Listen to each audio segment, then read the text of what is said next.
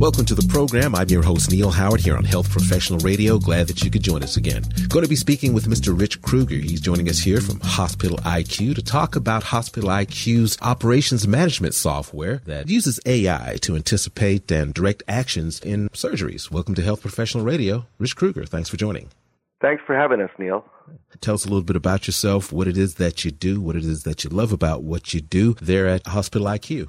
Yeah, sure. So, um, so my background, I've been, uh, for lack of a better term, a, a software ec- executive or entrepreneur for uh, effectively my entire career. So I, I started off in uh, cloud computing and um, was in several very successful cloud computing companies. The most recent company was a company called DynamicOps, which uh, was acquired by VMware in 2012, and it's a good chunk of VMware's management suite now. And um, you know, they've they, that's in almost every that software now is used in you know a number of probably you know thousands of customers worldwide. Mm-hmm. Uh, but one of the things I also have a keen interest in is um, is taking software and kind of you know solving sort of more more uh, more problems that are more society focused, like broader focused. And I also have an operations background. I, I worked in manufacturing and been in operations for many years. Mm-hmm. And after um, after a while, started studying like w- where I can apply this to kind of help uh, better improve society. And one of the things I noticed was in healthcare, there's a lot of operational inefficiency and a lot of principles that have been used with uh, improving uh, non-hospital operations actually have been proven to apply in healthcare. There's a lot of academics and consultants that have proven these models out, but no one had made it in, into a, a software platform or a capability that allowed you to deploy this at every health system around the world. Mm-hmm. And the other thing I discovered is there's so much waste operationally in how health systems run. And it's very frustrating to the frontline workers and the caregivers and the doctors because they can't spend the time they want serving patients. And so we set out to build a company that could reduce that waste so the doctors and the nurses and all the healthcare providers could better serve patients and improve access. So that's sort of the genesis of the company, and it's been very exciting what we've we've built over the last you know seven years. No, I think uh, I mentioned that your platform was offering more streamlined uh, surgeries. That that's not uh, not accurate. It's actually your software platform enables health systems to achieve and sustain peak operational performance. Talk about this technology and how it's implemented to uh, achieve this level of optimization. Sure, and we do have products that that work within with that help improve sur- surgeries and mm-hmm. and help folks doing surgeries. But if you think about a health system You've got clinics, you've got people that basically, you know, go to the doctor and come home for the day. You have people that have surgeries. You have people that come to the emergency department and get admitted, and then they get discharged. So there's many different ways people end up into a health system of some sort. And what our system does is we predict um, where people are coming from, and then we help. We, it, so, for instance, we can predict in a health system how many people are going to be in the hospital for the next two weeks very accurately. We can say you're going to have 20 patients in your ICU unit uh, a week from today at 3 o'clock in the afternoon. And we're able to do that very accurately. Or on the surgical side, we're able to tell somebody very accurately, you're going to have 12 surgeries this afternoon, and this is going to be the mix of the surgeries, and here's what you're, here's what's required to go do those surgeries.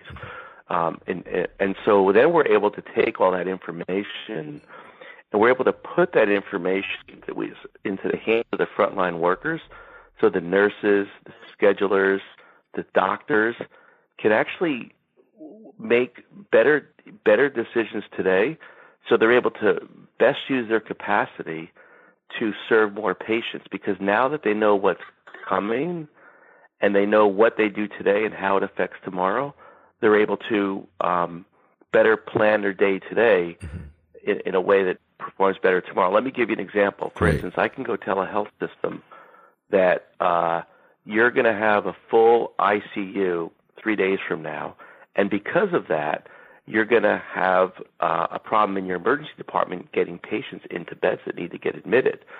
So we're able to take that information, and then we're able to tell the folks who ICU that, hey, they don't need to know they're going to have a problem in three days from now. But we do need is they they need to move patients out, and we can tell them exactly which patients they need to focus on on discharging and who are the ones that can, they can move out of that unit to free up that capacity.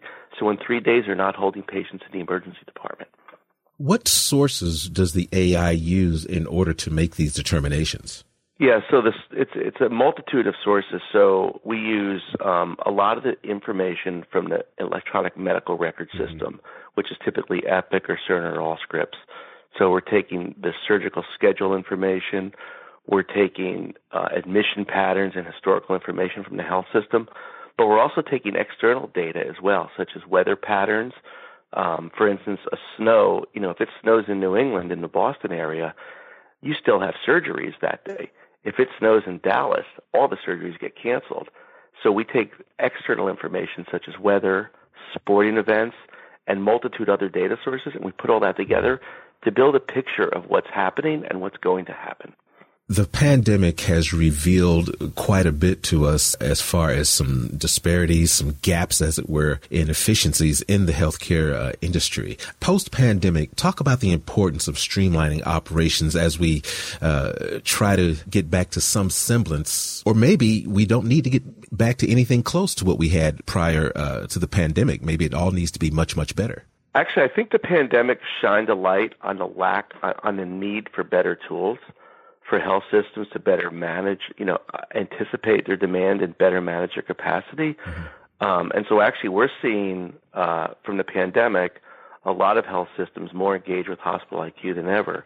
But what and and what but what I will say is I actually think the health systems and I'm very sympathetic to them.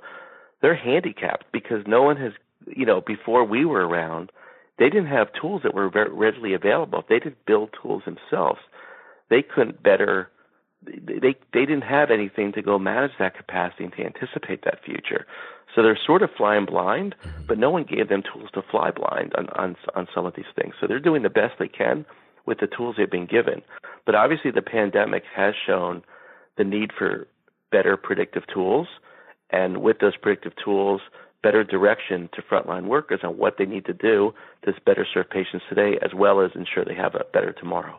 What separates Hospital IQ from from other companies that are, you know, trying to improve operations, trying to foster uh, efficiency? Yeah, I think the, the the the key thing is the predictive nature. So what most folks are doing is they're looking at what happens today and they're saying, here's what's happening today.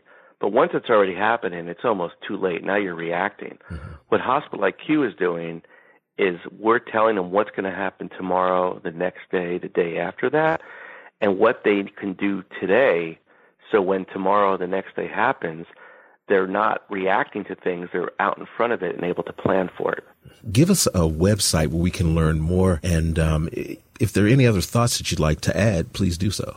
Yeah, so um, our website's www.hospiq.com. So H O S P I Q dot com.